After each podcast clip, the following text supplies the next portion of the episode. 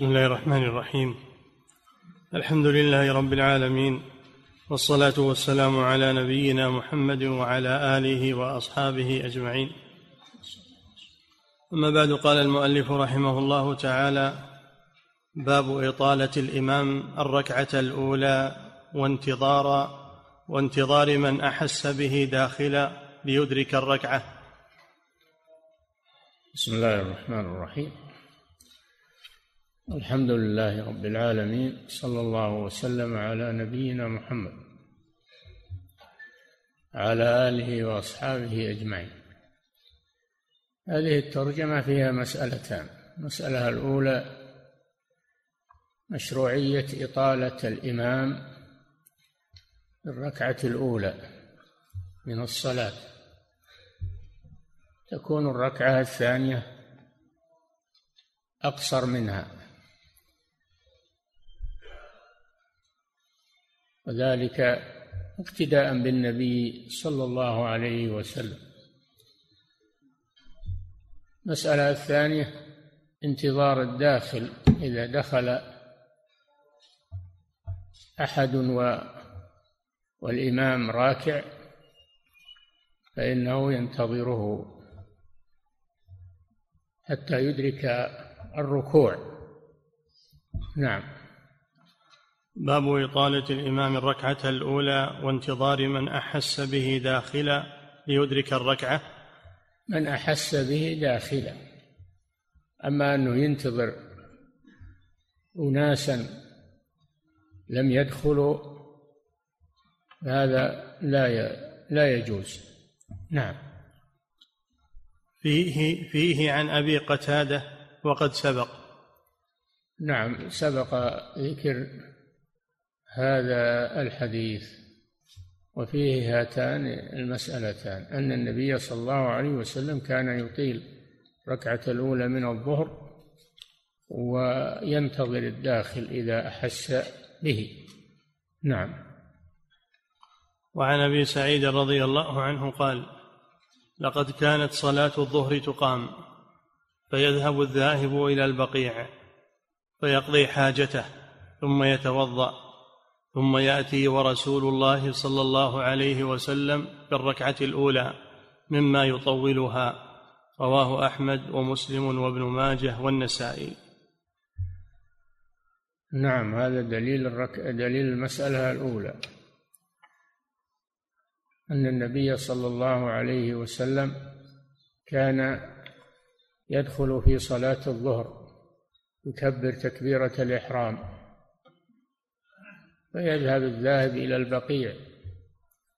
بقيع اسم مكان قريب من المسجد النبوي وفيه المقبرة مقبرة البقيع.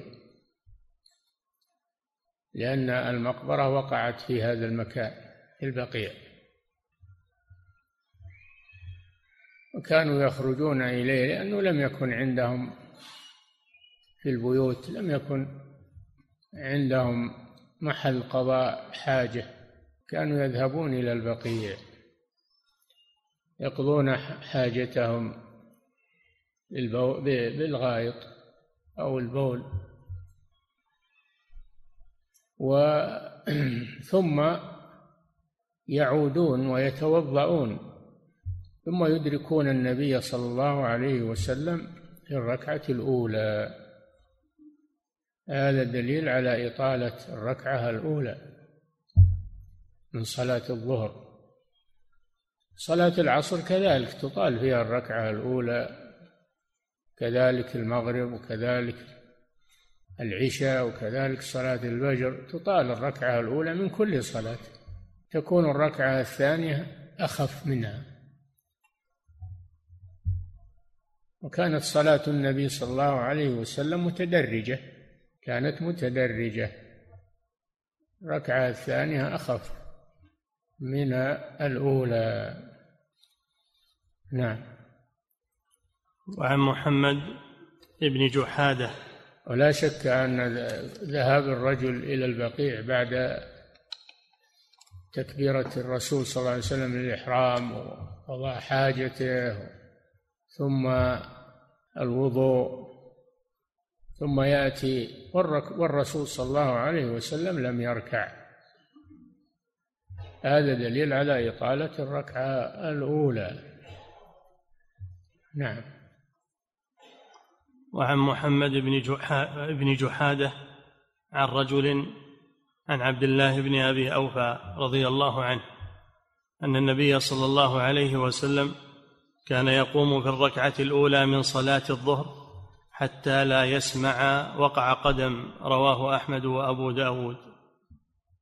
وهذا مثل الحديث الذي قبله أن النبي صلى الله عليه وسلم كان يقوم في الركعة الأولى حتى لا يسمع وقع قدم داخل حتى يدرك الناس الركوع معه صلى الله عليه وسلم. نعم. باب وجوب متابعة الإمام. والنهي عن مسابقته. وأما مسألة أنه يطيل الركوع إذا أحس بداخل هذا فيه خلاف بين العلماء منهم من قال يستحب ومنهم من قال يكره ومنهم من توسط مثل الإمام أحمد رحمه الله. أنه إذا لم يشق على المأموم فإنه ينتظر الداخل حتى يدرك الركوع. إذا أحس بداخل مدد الركوع حتى يدركه الداخل. ما لم يشق على المأموم لأن مراعاة من معه أولى من مراعاة من لم يدخل بعد بالصلاة. وهذا القول معتدل ووسط وبه تجتمع أيضا الأدلة. ذكر هذه المسألة في متن الزاد قال وله انتظار داخل ما لم يشق على مأموم. نعم. باب وجوب متابعة الإمام والنهي عن مسابقته. نعم هذه مسألة عظيمة مسابقة الإمام والنهي عن مسابقته. هذه مسألة عظيمة. ينبغي التنبه لها. يعني بعض المأمومين يسابق الإمام يركع قبله يسجد قبله. هذه مسابقة وهي لا تجوز عليها وعيد كما يأتي وعيد شديد كما يأتي. فالإمام لا يسابق وإنما تكون أفعال المأموم بعد أفعاله وأقوال المأموم بعد أقواله. بعد أقوال الإمام كما يأتي ولا يسابقه. واختلفوا. هل تبطل صلاة من تعمد المسابقة أو لا تبطل؟ على قولين. والراجح والله أعلم أنها تبطل إذا تعمد مسابقة الإمام لأن بعض الناس قد يكون يفكر في شيء أو يود الانصراف سريعا لحاجته أو ما أشبه ذلك فيحمله ذلك على مسابقة الإمام. فلا يسابق الإمام. نعم. باب وجوب متابعة الإمام والنهي عن مسابقته. عن متابعته وجوب ليس هذا مستحبا بل واجب لأن الرسول توعد من خالفه. وهذا كما يأتي في الحديث وجوب متابعة الإمام. وصفة متابعة الإمام أن تكون أقوال المأموم بعد أقوال الإمام وأن تكون أفعال المأموم بعد أفعال الإمام. نعم باب وجوب متابعة الإمام والنهي عن مسابقته. النهي عن مسابقته في الركوع والسجود و... نعم وأفعال الصلاة. عن أبي هريرة. وهذا إنما يكون في الأمور الظاهرة التي يسمعها المأموم أو يراها المأموم. أما الأمور الخفية التي لا يعلمها المأموم السرية مثل النية هذه لا لا تلزم المتابعة فيها. يجوز الاختلاف في النية بين المأموم والإمام. كأن يصلي المأموم نافلة والإمام يصلي فرضا أو العكس. الإمام يصلي فريضة والمأموم يصلي نافلة. الإمام يصلي العصر مثلا والمأموم يصلي الظهر. فاتته الظهر فيصليها خلف العصر ويصلي العصر بعدها. هذا جائز. الموافقة إنما تكون أو المتابعة إنما تكون في الأمور الظاهرة. أما الأمور الخفية فلا يلزم المأموم لأنه ما يمكن ما يتمكن من متابعة الإمام فيها لأنه لا يسمعها ولا يراها. نعم. عن أبي هريرة رضي الله عنه أن رسول الله صلى الله عليه وسلم قال إنما جعل الإمام ليؤتم به. إنما جعل الإمام يعني شرع شرع اتخاذ الإمام من أجل أن يؤتم به يعني يقتدى به من أجل أن يقتدى به في الصلاة.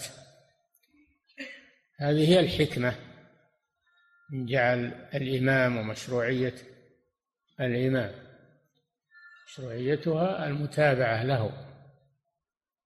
وإنما تفيد الحصر يعني لم يشرع اتخاذ الإمام لأي غرض من الأغراض سوى المتابعة. نعم. إنما جعل الإمام ليؤتم به فلا تختلفوا عليه. فلا تختلفوا عليه. إذا كان شرع اتخاذ الإمام لأجل أن يؤتم به فلا تختلفوا عليه. هذا فيه النهي عن الاختلاف عليه بالمسابقة. الاختلاف عليه يكون بالمسابقة. أن يركع قبله أن يسجد قبله أن يكبر قبله. هذا اختلاف.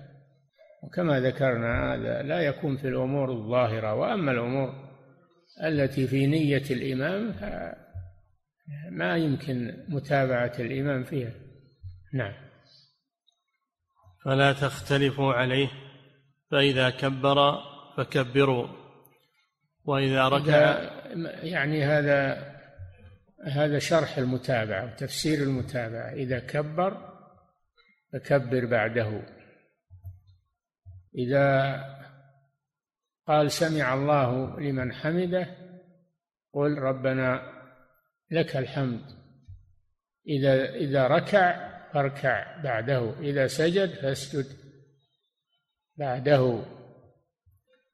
إذا سلم سلم بعده وهكذا. نعم. فإذا كبر فكبروا وإذا ركع كبر يعني للإحرام أو كبر للانتقال في الركوع والسجود والجلوس والقيام فكبروا بعده.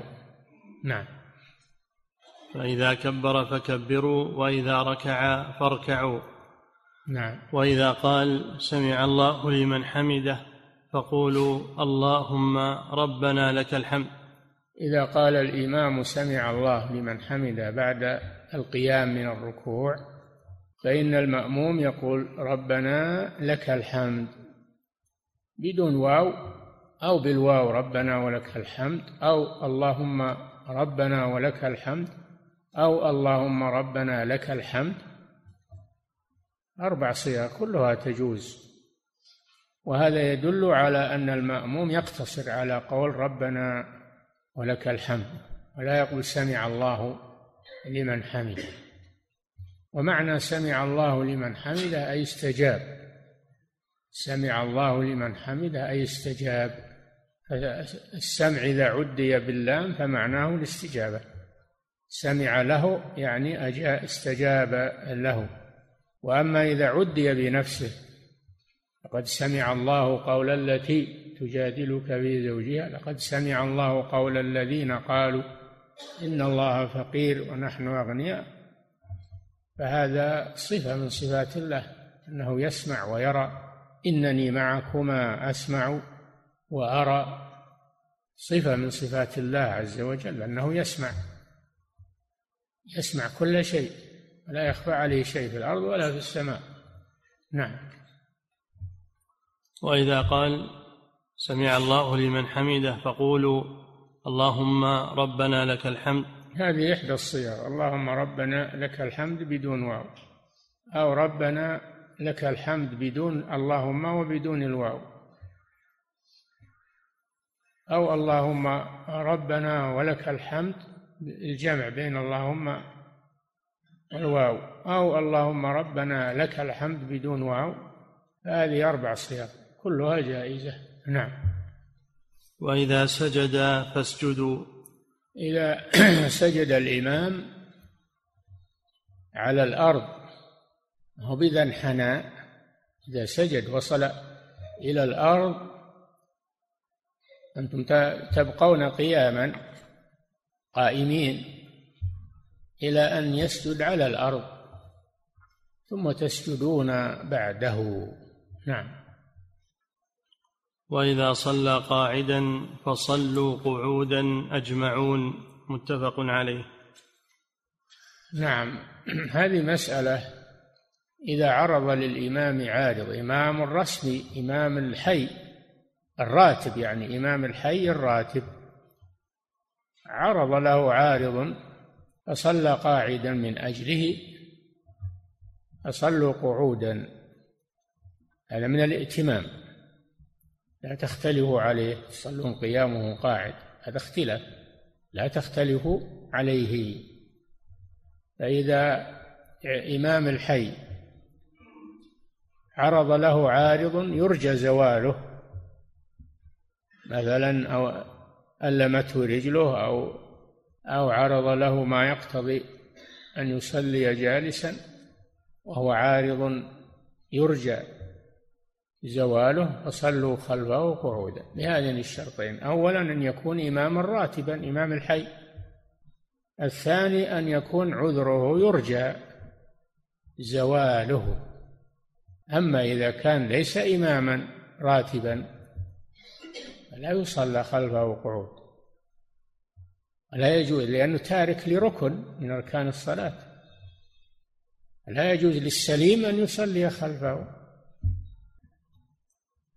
أو كان العذر هذا مستديما. لا يرجى زواله فلا فلا يجوز يكون إمام للسليم.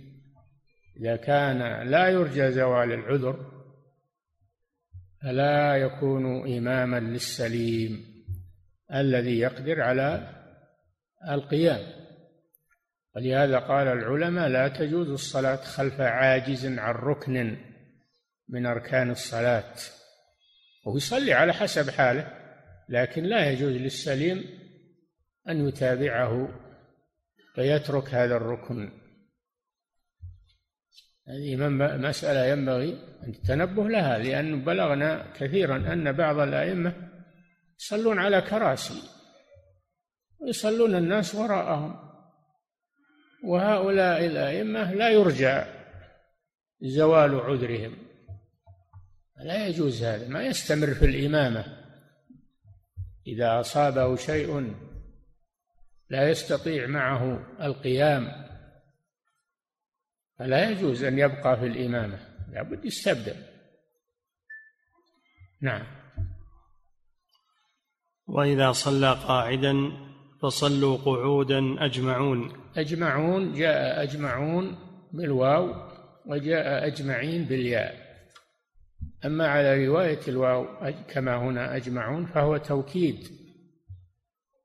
للضمير في قوله صلوا.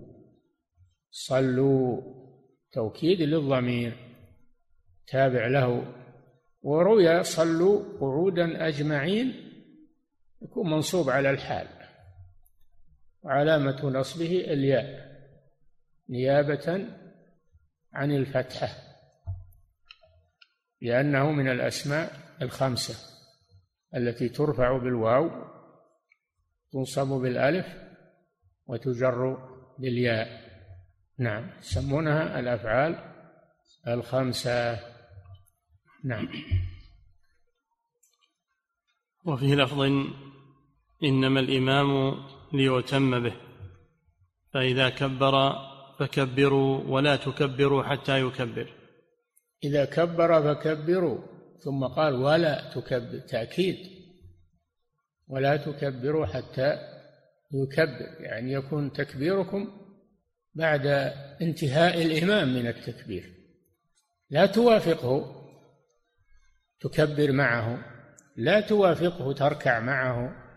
لا توافقه تسجد معه بل تكون أفعالك وأقوالك بعد أقوال وأفعال الإمام.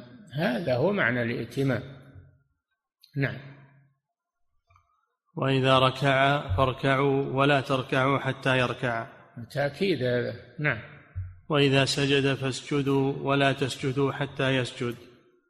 رواه أحمد. ليس معناه إذا ركع تركعون معه. هذا نفاه بقوله ولا تركعوا حتى يركع لا تسجدوا حتى يسجد. نعم. ولا تسجدوا حتى يسجد رواه أحمد وأبو داود. وعن أبي هريرة رضي الله عنه قال قال رسول الله صلى الله عليه وسلم أما يخشى أحدكم إذا هذا الوعيد هذا الوعيد الذي جاء على مسابقة الإمام وهو وعيد شديد أن يمسخه الله حمارا أن يمسخه الله حمارا عقوبة له يحوله من رجل إلى حمار. نعم والله على كل شيء قدير. الله على كل شيء قدير. بنو إسرائيل لما احتالوا على على صيد السمك يوم السبت وقد حرم عليهم في هذا اليوم احتالوا على ذلك. قال الله لهم كونوا قردة كونوا قردة خاسئين. فمسخهم الله قردة والعياذ بالله. مسخهم الله قردة بسبب أنهم عتوا عما نهوا عنه من صيد السمك يوم السبت. نعم. وعن أبي هريرة رضي الله عنه قال قال رسول الله صلى الله عليه وسلم أما يخشى أحدكم إذا رفع رأسه قبل الإمام أن يحول الله رأسه رأس حمار أو يحول الله صورته صورة حمار. إما أن يحول رأسه رأس حمار وإما أن يحوله كله كله يجعل صورته صورة حمار. والله على كل شيء قدير. الذي خلق الحمار وخلق الآدم قادر على أن يحول الآدم إلى حمار. وما مناسبة ذكر الحمار دون غيره؟ قالوا لأن الحمار بليد من أبلد الحيوانات. فهذا الذي يسابق الإمام ويرفع رأسه قبله هذا بليد ما ينتبه. نعم. أما يخشى أحدكم إذا رفع رأسه قبل الإمام أن يحول الله رأسه رأس حمار أو يحول الله صورته صورة حمار رواه الجماعة. وعن أنس رضي الله عنه قال قال الجماعة كما عرفنا أنهم البخاري ومسلم والإمام أحمد وأصحاب السنن الأربع. هذول كم؟ سبعة. هذول قال لهم السبعة وقال لهم الجماعة. نعم. وعن أنس رضي الله عنه قال قال رسول الله صلى الله عليه وسلم أيها الناس إني إمامكم فلا تسبقوني بالركوع ولا بالسجود ولا بالقيام ولا بالقعود ولا بالانصراف. رواه أحمد ومسلم. النبي صلى الله عليه وسلم قال لأصحابه أيها الناس هذا من باب التنبيه على أمر مهم. إني إمامكم في الصلاة. وهو إمام المسلمين في كل شيء لكن في الصلاة لأن الكلام الآن في الصلاة. إني إمامكم إذا كنت إمامكم فلا تسبقوني هذا كالأحاديث السابقة إنما جعل الإمام ليؤتم به فلا تختلفوا عليه؟ إني إمامكم. علل النهي عن مسابقة الإمام لأن الإمام يجب أن يتابع وإلا ما فائدة الإمامة؟ والإمام هو القدوة. الإمام هو القدوة. يعني يقتدوا به. هذا معنى الإمام هو القدوة. ويطلق الإمام على الكتاب في إمام مبين وكل شيء أحصيناه في إمام مبين. يعني اللوح المحفوظ يطلق الإمام على الكتاب أيضا. نعم. إني إمامكم فلا تسبقوني بالركوع ولا بالسجود ولا بالقيام ولا بالقعود ولا, ولا بالقيام. هذا فيه زيادة على الأحاديث السابقة. لا تسبقوه بالقيام إلى الركعة الثانية. القيام من السجود. لا تسبقوني بالانقياد ولا بالانصراف. الانصراف قيل معناه السلام لا تسلموا قبله. وقيل معناه لا تقوموا من مكانكم حتى يقوم الإمام. ينصرف حتى ينصرف الإمام لأنه ربما يكون في الصلاة نقص فيكملها بعد السلام مثل ما حصل النبي صلى الله عليه وسلم لما سلم قبل لما سلم من اثنتين ثم نبه على ذلك فأتم صلاته. ربما يحصل طوارئ فلا تستعجل إذا انصرف الإمام. سلم من الصلاة لا تستعجل بالانصراف حتى ينصرف الإمام ليعلم أن الصلاة قد انتهت. نعم. وعنه أن النبي صلى الله عليه وسلم قال إنما جعل الإمام ليؤتم به فلا تركعوا حتى يركع ولا ترفعوا حتى يرفع. رواه البخاري. هذا كما سبق نعم. إنما جعل الإمام ليؤتم به هذا هو الحكمة من اتخاذ الإمام. يعني ليقتدى به في الأفعال وفي الأقوال. نعم. باب انعقاد الجماعة باثنين أحدهما صبي أو امرأة. أقل الجماعة اثنان. أقل الجمع اثنين. حتى في اللغة العربية أقل الجمع اثنان. سواء كان الثاني رجلا أو كان صبيا لم يبلغ والصبي هو الذي لم يبلغ.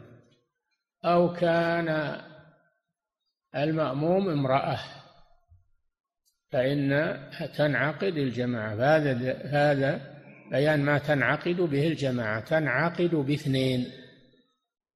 تنعقد باثنين. سواء كان الثاني رجلا أو امرأة أو بالغا أو صبيا. نعم. باب انعقاد الجماعة باثنين أحدهما صبي أو امرأة. عن ابن عباس رضي الله عنهما قال بت عند خالتي ميمونة فقام النبي صلى الله عليه وسلم يصلي من الليل فقمت أصلي معه فقمت عن يساره فأخذ برأسي فأقامني عن يمينه. رواه الجماعة. وفي لفظ صليت مع النبي صلى الله عليه وسلم وأنا يومئذ ابن عشر وقمت إلى جنبه عن يساره فأقامني عن يمينه قال وأنا يومئذ ابن عشر سنين رواه أحمد. نعم هذا ابن عباس كان غلاما صغيرا في عهد النبي صلى الله عليه وسلم فهو من صغار الصحابة رضي الله عنه. ومع هذا حاز على العلم الغزير الذي لم يصل إليه أحد خصه الله بذلك لأن النبي صلى الله عليه وسلم دعا له فقال اللهم فقهه في الدين وعلمه التأويل يعني التفسير. فصار حجة في الفقه حجة في التفسير ولذلك يسمى ترجمان القرآن ويسمى حبر الأمة رضي الله عنه وأرضاه. هذا فضل الله يؤتيه من يشاء لأنه كان حريصا على العلم وحريصا على الخير.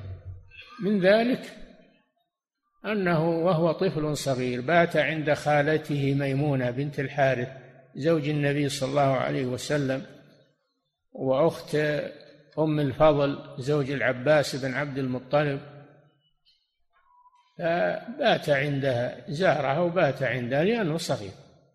فجاء النبي صلى الله عليه وسلم إلى أهله وبات أول الليل عليه الصلاة والسلام ثم قام على عادته قام إلى التهجد. فلما رآه ابن عباس رضي الله عنه هذا الطفل رأى الرسول صلى الله عليه وسلم قام يصلي قام من نومه وتوضأ وقام عن يسار الرسول صلى الله عليه وسلم. فأداره النبي صلى الله عليه وسلم وجعله عن يمينه. فهذا الحديث فيه مسائل عظيمة. المسألة الأولى ما ترجم له المؤلف انعقاد الجماعة باثنين وانعقاد الجماعة بالصبي انعقاد الجماعة بالصبي لأن ابن مسعود لأن ابن عباس كما صرح ابن عشر سنين يعني دون البلوغ دون البلوغ. وفيه بيان موقف المأموم من الإمام إذا كانوا اثنين أو أكثر. المأمومون يقفون عن يمين الإمام صفا واحدا أو يكونون خلفه إذا كانوا أكثر من واحد يكونون خلفه أو يصفون معه عن يمينه. كل هذا جائز. موقف المأموم عن يمين الإمام أو خلفه إذا كانوا أكثر من واحد. وفيه صحة صلاة فيه صحة صلاة من وقف عن يسار الإمام. لأن الرسول صلى الله عليه وسلم لم يأمره بالإعادة دل على أنه لو وقف عن يسار الإمام فصلاته صحيحة. وفيه جواز الحركة للحاجة. الرسول صلى الله عليه وسلم تحرك وأدار الصبي من خلفه وأقامه عن يمينه. نعم. وفيه مشروعية قيام الليل جماعة. قيام الليل جماعة. إذا صادف هذا ولا أما أنه يرتب جماعة القيام الجماعي الصوم الجماعي كما يقوله الشباب الآن هذا لا هذا بدعة. إلا في رمضان. في رمضان صلى صلاة التراويح جماعة. وأما في غير رمضان صلاة التطوع لا تشرع لها الجماعة دائما لكن في بعض الأحيان. نعم. وعن أبي سعيد وأبي هريرة رضي الله عنهما قال قال رسول الله صلى الله عليه وسلم من استيقظ من الليل وأيقظ أهله فصليا ركعتين جميعا. الحديث الذي سبق فيه فيه إجزاء الصبي إجزاء الصبي في الجماعة وانعقاد الجماعة بالصبي مع الإمام. وهذا الحديث انعقاد الجماعة بالمرأة أيقظ أهله يعني زوجته. نعم. وعن أبي سعيد وأبي هريرة رضي الله عنهما قال قال رسول الله صلى الله عليه وسلم من استيقظ من الليل وأيقظ أهله فصليا ركعتين جميعا. فصليا ركعتين جميعا. هذا فيه دليل على انعقاد الجماعة باثنين أحدهما امرأة. إذا كانت محرما له تقف إلى جانبه وإن كانت غير محرم تقف خلفه. نعم. فصليا ركعتين جميعا. كتبا من الذاكرين الله كثيرا والذاكرات رواه أبو داود. هذا الحديث فيه مسائل المسألة الأولى ما ترجم له المصنف رحمه الله انعقاد الجماعة من اثنين إحداهما أنثى تكون الأنثى مأمومة الأنثى لا تكون إمامة بالرجال أبدا تكون إمامة للنساء لا بأس. أما إمامة للرجال حرام ولا تجوز ولا تصح الصلاة. إيه هذا؟ لكن تكون مأمومة مع الرجل لا بأس. تنعقد بها الجماعة. لأن الرسول قال أيقظ أهله فصليا جميعا. صليا جميعا.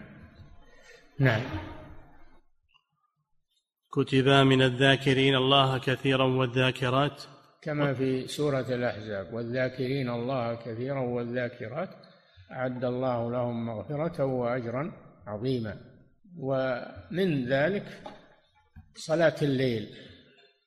صلاة الليل فإنها من أعظم الذكر لله عز وجل. نعم. باب انفراد المأموم لعذر. هذه مسألة أخرى. يعني من عرض له من قام مع الإمام من قام مع الإمام ثم عرض له عذر يمنعه من الاستمرار في الصلاة فإنه يجوز له أن ينوي الانفراد عن الإمام ويكمل صلاته ويذهب لحاجته. هذا الانفراد انفراد المأموم في صلاة الجماعة لحاجة يجوز هذا. وهذا من تيسير الله وتوسعته على عباده. نعم. باب انفراد المأموم لعذر. لعذر أما أن ينفرد من غير عذر فلا يجوز هذا لكن لعذر. نعم. ثبت أن الطائفة الأولى في صلاة الخوف تفارق الإمام وتتم وهي مفارقة لعذر. كما قال تعالى وإذا كنت فيهم فأقمت لهم الصلاة فلتقم طائفة منهم معك وليأخذوا أسلحتهم فإذا سجدوا فليكونوا من ورائكم ولتأتي طائفة أخرى فليصلوا معك وليأخذوا حذرهم وأسلحتهم. فالطائفة الأولى تقوم مع الإمام في الركعة الأولى. فإذا قام الإمام إلى الثانية إذا قام الإمام إلى الثانية فالطائفة الأولى تكمل لنفسها. يثبت الإمام قائما. وتكمل الطائفة الأولى لنفسها ثم تسلم. هذا انفراد المأموم عن الإمام لحاجة لأجل الحراسة. ثم تأتي الطائفة التي لم تصلي الركعة الأولى مع الإمام تقوم معه. فيصلي بها الركعة الثانية ثم يثبت جالسا حتى تقوم هذه الطائفة وتكمل لنفسها. ثم يسلم بها ثم يسلم بها. هذه إحدى صفات صلاة الخوف وهذا إذا كان العدو في غير جهة القبلة. نعم. وهو ما يسمونه بالوجه الثاني. نعم. ثبت أن الطائفة الأولى في صلاة الخوف تفارق الإمام وتتم وهي مفارقة ثبت في الآية الكريمة. ثبت. ما في إشكال. نعم. وهي مفارقة لعذر. وهي هذه المفارقة من الطائفة الأولى هذه لعذر الحراسة. لعذر الحراسة. ود الذين كفروا لو تغفلون عن أسلحتكم وأمتعتكم فيميلون عليكم ميلة واحدة. نعم. وعن أنس بن مالك رضي الله عنه قال كان معاذ بن جبل يؤم قومه. فدخل حرام وهو يريد أن يسقي نخله. فدخل المسجد مع القوم. فلما رأى معاذا طول تجوز في صلاته ولحق بنخله يسقيه. فلما قضى معاذ الصلاة قيل له ذلك فقال إنه لمنافق. أيعجل عن الصلاة من أجل سقي نخله؟ قال فجاء حرام إلى النبي صلى الله عليه وسلم ومعاذ عنده. فقال يا نبي الله إني أردت أن أسقي نخلا لي. فدخلت المسجد لأصلي مع القوم. فلما طول تجوزت في صلاتي ولحقت بنخلي أسقيه فزعم أني منافق. فأقبل النبي صلى الله عليه وسلم على معاذ فقال أفتان أنت؟ أفتان أنت؟ لا تطول بهم. اقرأ بسبح اسم ربك الأعلى والشمس وضحاها ونحوهما. نعم. هذه القصة العظيمة أن حراما اسم رجل من الأنصار دخل مع معاذ رضي الله عنه وهو يؤم الناس. دخل معه. يريد فضل الجماعة ولكنه ترك ترك الماء في نخله ترك الماء في نخله ليس عنده أحد يصرفه. فإذا لم يكن عنده أحد يصرفه فإنه يضيع يضيع الماء. فلما طال معاذ رضي الله عنه القراءة يعني روي أنه قرأ اقتربت الساعة لما أطال القراءة نوى الانصراف الانفراد فانفرد وأكمل صلاته ثم ذهب إلى سقيه. هذه حاجة. تفوت حاجة تفوت.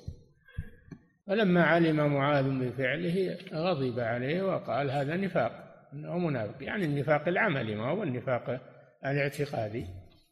إنما هو النفاق العملي قال إنه منافق. ذهب الرجل إلى الرسول صلى الله عليه وسلم وجد معاذا رضي الله عنه عنده ذكر القصة وشكى إليه قول معاذ وصفه بالنفاق. النبي صلى الله عليه وسلم أنكر على معاذ فعله هذا قال فتان أنت يا معاذ؟ فتان صيغة مبالغة يعني من الفتنة وهي تنفير الناس. فتان يعني تنفر الناس عن صلاة الجماعة. أفتان أنت يا معاذ؟ أفتان أنت يا معاذ؟ ثم أرشده أن يوجز في القراءة فيقرأ بالشمس وضحاها والليل إذا يغشى نحو ذلك. السور من أوساط المفصل.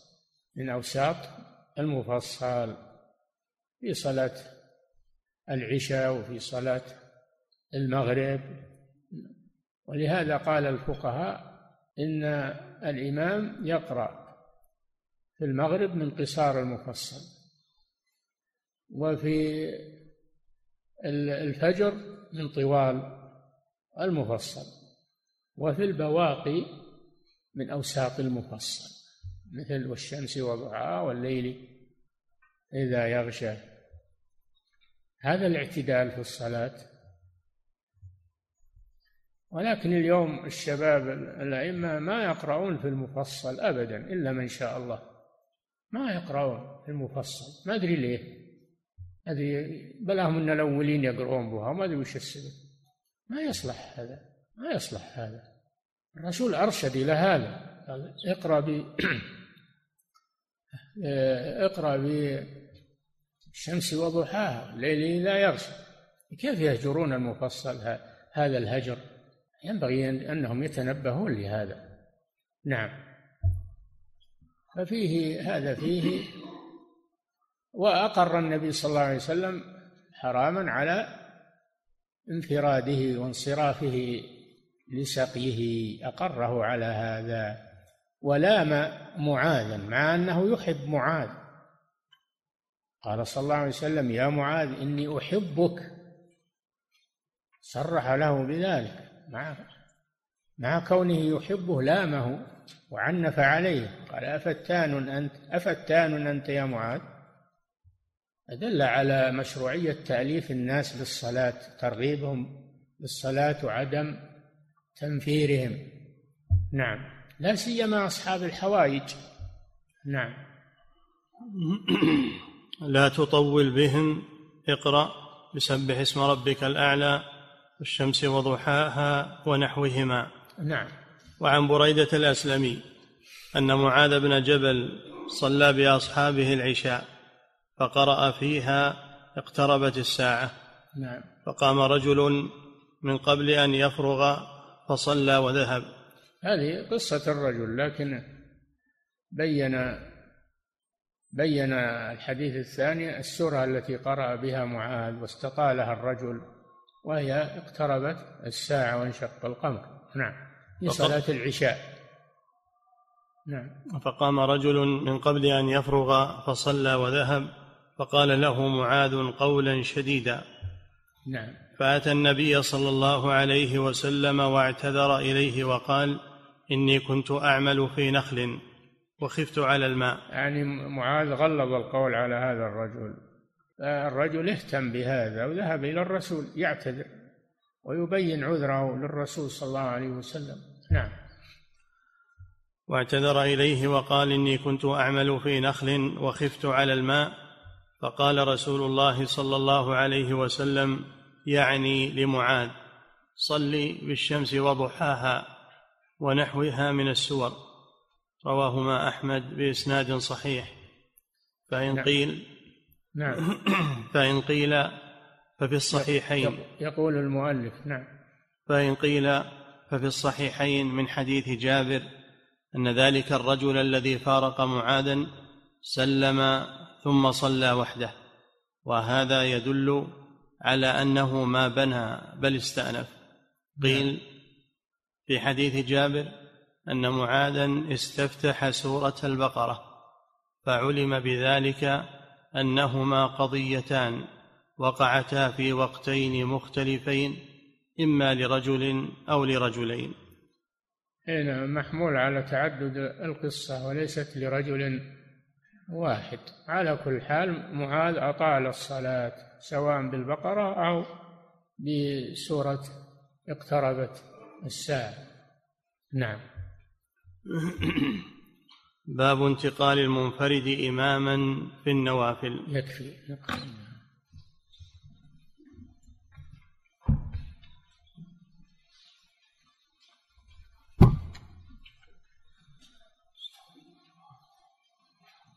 فضيلة الشيخ وفقكم الله.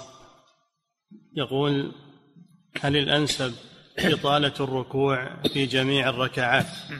إذا أحس الإمام بداخل أم أن الأفضل الانتظار فقط في الركعة الأخيرة. كل في كل الركوعات إذا أحس بداخل ما يستعجل حتى يتمكن الداخل من إدراك الركعة. نعم. ليس في الأولى فقط ليس في الركعة الأولى فقط. نعم. فضيلة الشيخ وفقكم الله. انتظار الإمام للداخل أثناء ركوعه ما لم يشق على مأموم. هل يقدر ذلك بعشر تسبيحات التي هي أعلى الكمال؟ يقدر بقدر الحاجة نعم. يقدر بقدر الحاجة بقدر ما يتمكن الداخل من إدراك الركوع. هذا ليس له حد محدود نعم. قدر الحاجة نعم. فضيلة الشيخ وفقكم الله يقول كيف الجمع بين الأحاديث التي فيها الحث؟ على قراءة سورة والشمس وضحاها وسورة والليل إذا يغشى وبين إطالة الركعة الأولى. نعم. كيف الجمع بين الأحاديث التي فيها حث؟ قال على قراءة سورة والشمس وضحاها وسورة والليل إذا يغشى وبين الأمر بإطالة أو فعل إطالة الركعة الأولى. إطالة الركعة الأولى إطالة نسبية ليس لها ليس للإطالة حد حتى نقول فيه إشكال. لا الإطالة نسبية بحسب الأحوال والظروف و... نعم. فضيلة الشيخ وفقكم الله يقول بعض الأئمة إذا قام من السجود لا يقول تكبيرة الانتقال من السجود حتى يستتم قائما ثم يأتي بالتكبيرة. هذا غلط هذا غلط. تكبيرات الانتقال بين الركنين. هي الانتقال من ركن إلى ركن فتكون بين الركنين ولا يؤجلها حتى يدخل في الركن الثاني. هذا غلط. لكن لو فعله جاهلا أو ساهيا لا بأس لكن يتعمد هذا هذا خلاف السنة. نعم. ما يكبر لما إنه يضع جبهته على الأرض هذا غلط. ما يكبر لما إنه يستتم قائما هذا غلط. بل بين الركنين في أثناء هبوطه للسجود يكبر في أثناء قيامه يكبر. نعم. ثم يقول حفظك الله وإذا كان إمامنا بهذه المثابة فهل نتابع الإمام في قوله أو في فعله أو بهما سواء؟ نبهه إذا حصل منه خلل نبهه على هذا الشيء. نعم. فضيلة الشيخ وفقكم الله يقول إذا كان الإمام يرى جلسة الاستراحة فجلس فهل يلزم المأموم أن يجلس أم يقوم مباشرة؟ نتبع الإمام لكن جلسة الاستراحة ما تأخذ وقت. ولا يت... ولا ينتبه لها المأموم لأنها جلسة يسيرة فقط خفيفة. نعم. فضيلة الشيخ وفقكم الله. يقول استدل بعضهم بحديث إنما جعل الإمام ليؤتم به فلا تختلفوا عليه على أنه إذا ترك الإمام بعض السنن كرفع اليدين عند الركوع نعم. استدل. استدل بعضهم بحديث إنما جعل الإمام ليؤتم به فلا تختلفوا عليه على أنه إذا ترك الإمام بعض السنن كرفع اليدين عند الركوع فعلى المأموم أن يترك ذلك اتباعا لإمامه. فهل ذلك لا نعم هو يؤتم به إذا أتى بالمشروع أما إذا ترك شيئا من المشروع فلا يتابع على ذلك. إذا كان ما يرفع يديه عند التكبير فالمأموم يرفع يديه. إذا كان الإمام ما يقبض يديه حال القيام على على تحت سرته أو تحت صدره فالمأموم يقبض يديه. نعم لأن الإمام ترك سنة فلا يتابعه على ترك السنة. نعم. فضيلة الشيخ وفقكم الله يقول ورد أو مر معنا في الحديث أنه يقضي حاجته في البقيع يذهب الذاهب فيقضي حاجته في البقيع. هل كانت حينئذ مقبرة؟ ناحية منها ناحية من البقيع مقبرة. وناحية فضاء. يكون فيها حوائجهم. ناحية من البقيع فضاء. ولاحظوا أن في مكان يسمى النقيع بالنون يشتبه هذا على بعض الناس. النقيع غير البقيع النقيع محل البيع بيع المواشي وهو بعيد عن المدينة.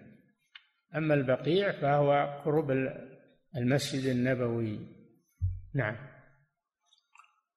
فضيلة الشيخ وفقكم الله يقول ما وجه الكراهة في من قال أو لمن قال إنه لا ينتظر أنه لا ينتظر الإمام من أحس به داخلا. ما وجه ما وجه الكراهة لمن قال إنه يكره للإمام أن ينتظر من أحس به داخلا. وجه الكراهة أنهم يقولون هذا يشق على المأموم ومراعاة المأموم أولى من مراعاة الداخل. لكن إذا ثبت الحديث فلا كلام لأحد.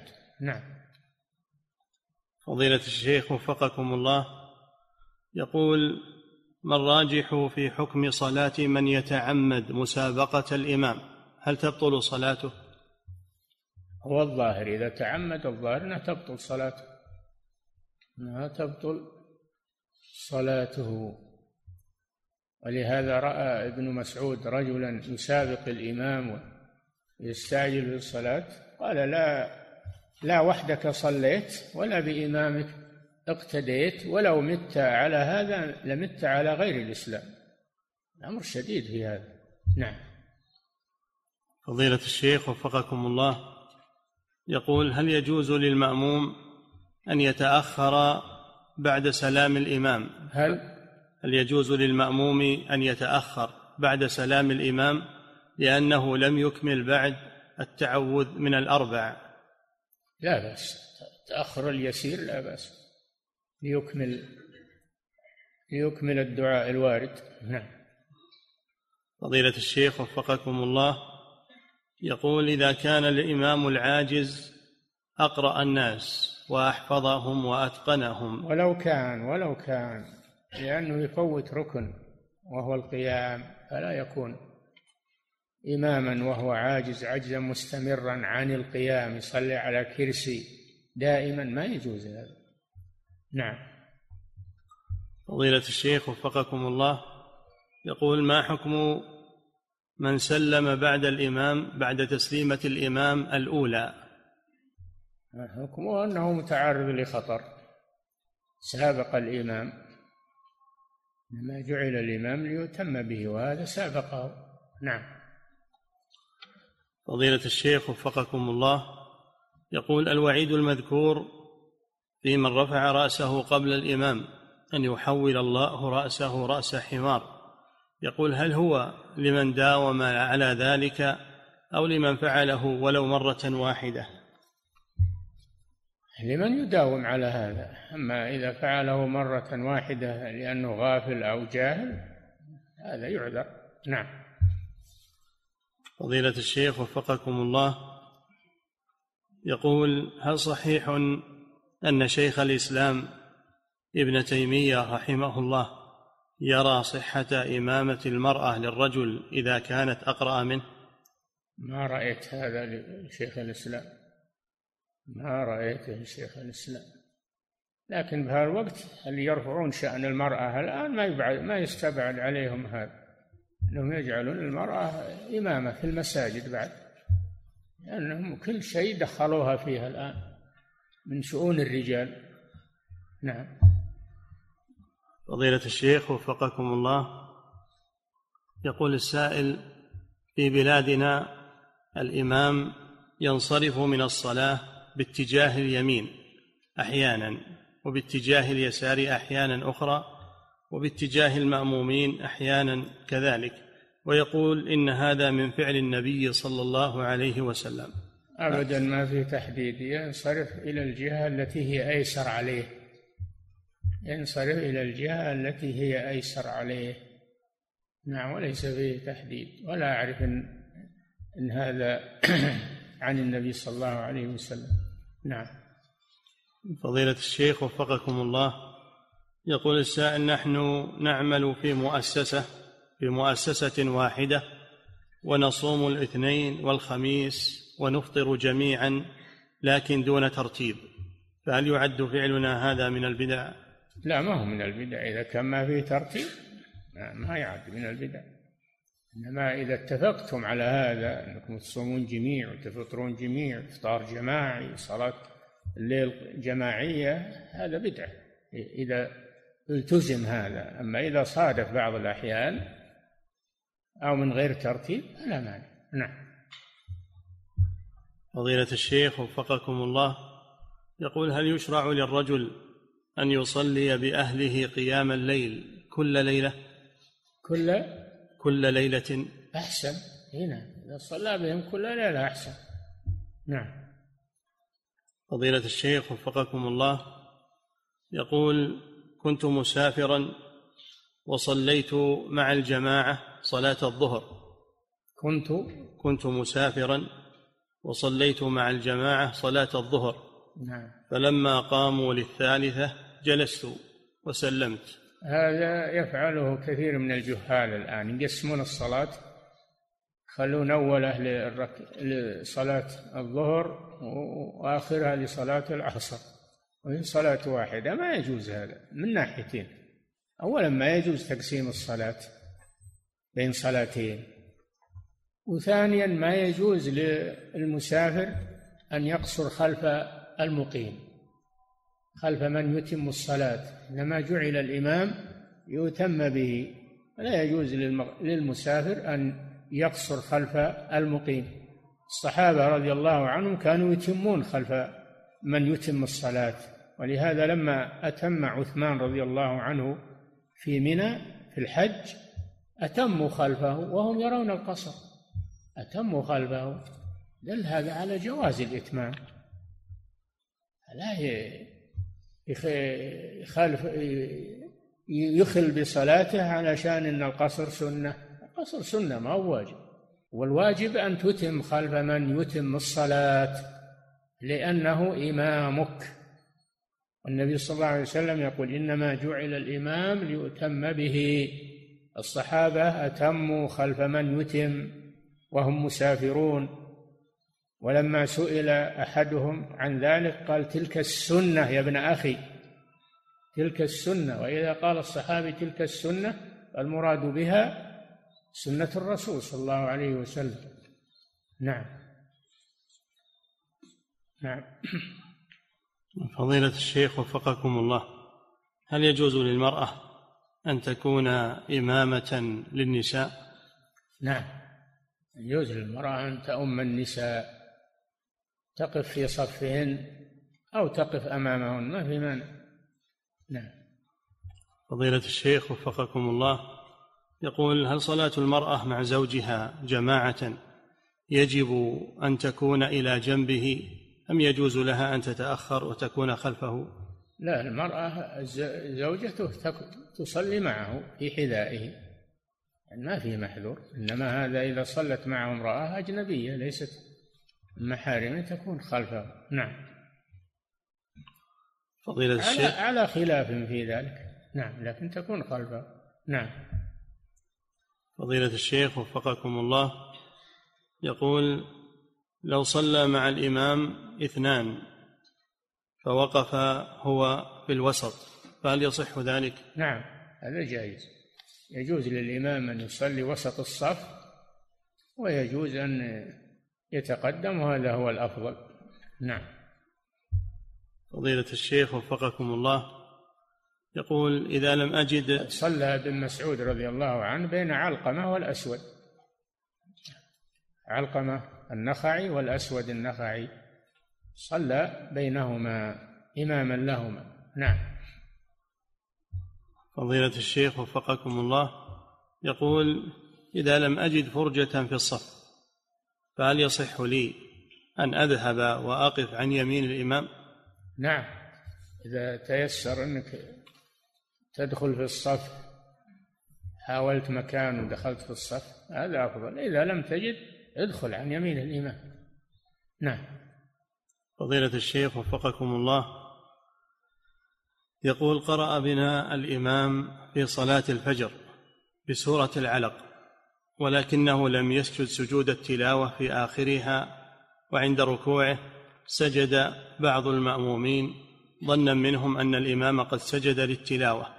ثم تبين لهم بعد ذلك أن الإمام لم يسجد عندما قال سمع الله لمن حمده سؤاله يقول مع هذا هم تابعوا الإمام ولم يركعوا فماذا عليهم؟ لا ما تصح. صلاتهم إذا كانوا تنبهوا قريبا يأتون بركعة ويكملون صلاتهم. إذا فات الوقت وطالت المدة يعيدون الصلاة من جديد لأن الركوع ركن من أركان الصلاة. نعم. كان الواجب عليهم لما انتبهوا قاموا وركعوا ولحقوا بالإمام. نعم. فضيلة الشيخ وفقكم الله يقول إذا ابتدأ الإمام الصلاة قائما ثم عرض له عارض فجلس فهل يجلس المأمومون؟ هذه ستأتي فيها فيها أحاديث. النبي صلى الله عليه وسلم صلى بأصحابه مرتين وهو جالس. مرة أمرهم بالجلوس ومرة صلوا خلفه قياما وهذا سيأتي إن شاء الله. نعم. فضيلة الشيخ وفقكم الله.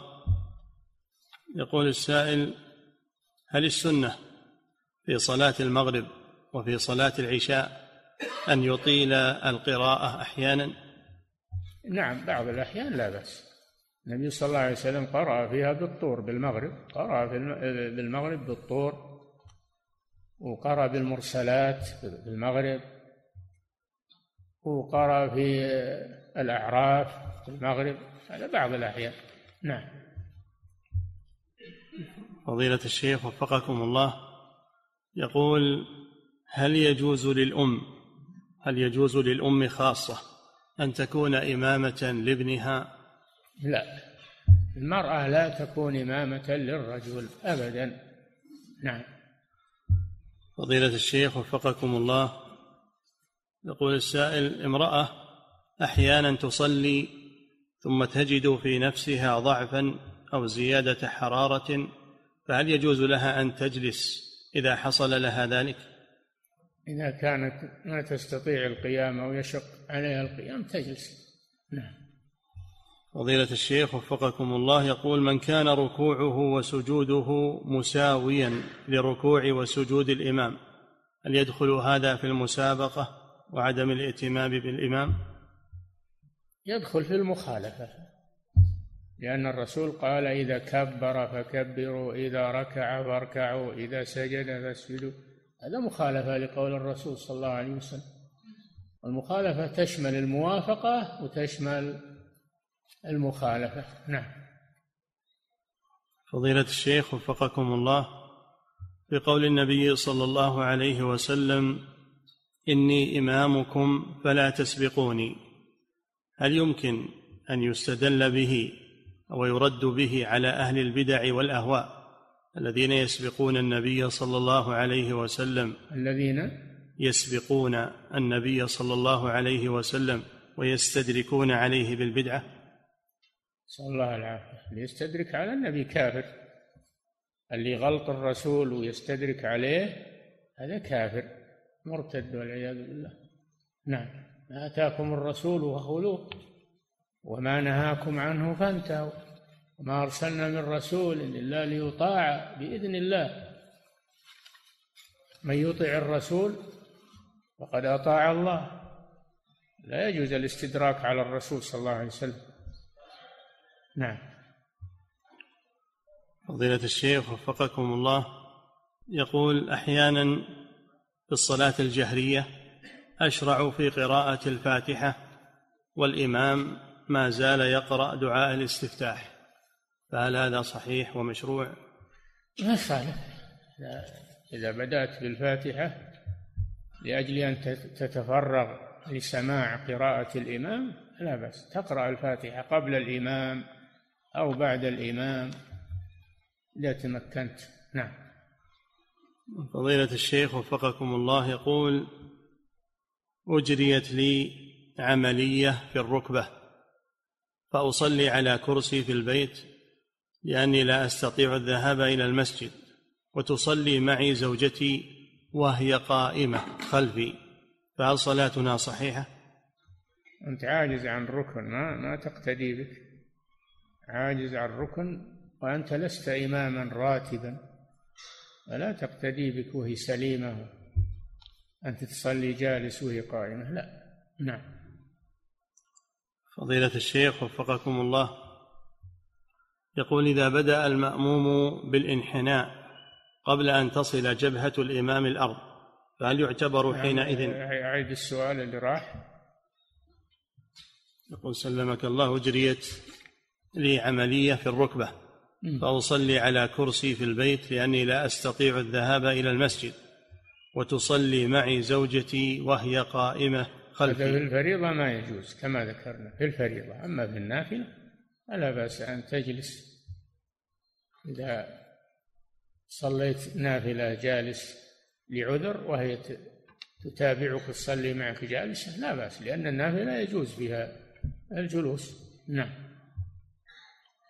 فضيلة الشيخ وفقكم الله يقول إذا بدأ المأموم بالانحناء قبل أن تصل جبهة الإمام الأرض عند السجود فهل يعتبر مسابقا للإمام؟ يعني نعم يعتبر أن هذه مقدمة للمسابقة. لا لا ينحني حتى يضع الإمام جبهته على الأرض ويكبر حتى يكبر ويضع جبهته على الأرض. وش اللي معجلك يا أخي؟ اصبر. أجر لك وتمل صلاتك و... نعم.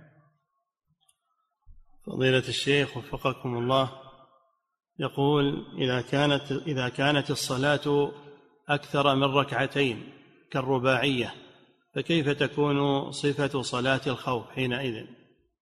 نعم إذا كانت الصلاة أكثر من ركعتين كالرباعية فكيف تكون صفة صلاة الخوف حينئذ؟ نعم يصلي بقوم يصلي بقوم ركعتين ويسلمون وينصرفون وتأتي الطائفة الأخرى فيصلي بهم الركعتين الباقيتين. فتكون تماما للإمام ومقصورة للمأمومين. نعم. الرسول فعل هذا وهذا من بعض من بعض صور صلاة الخوف أنه صلى بقوم ركعتين وسلم بهم ثم صلى بقوم آخرين ركعتين وسلم بهم. نعم.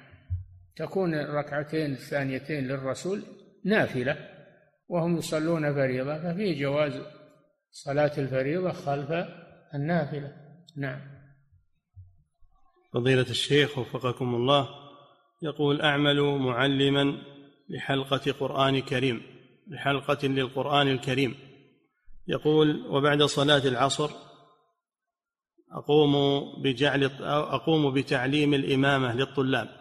نعم. يقول أعمل معلما للحلقة وبعد صلاة العصر أقوم بتعليم الطلاب الإمامة فأجعل أحد الطلاب يصلي إماما وبقيتهم خلفه. فهل الصلاة, الصلاة ما تصلى تجربة ولا للتعليم لا ما تصلى لكن تعلمهم بالقول. صلاة الجماعة كذا وصلاة الصلاة كذا الرباعية وتعلمهم بالقول. نعم.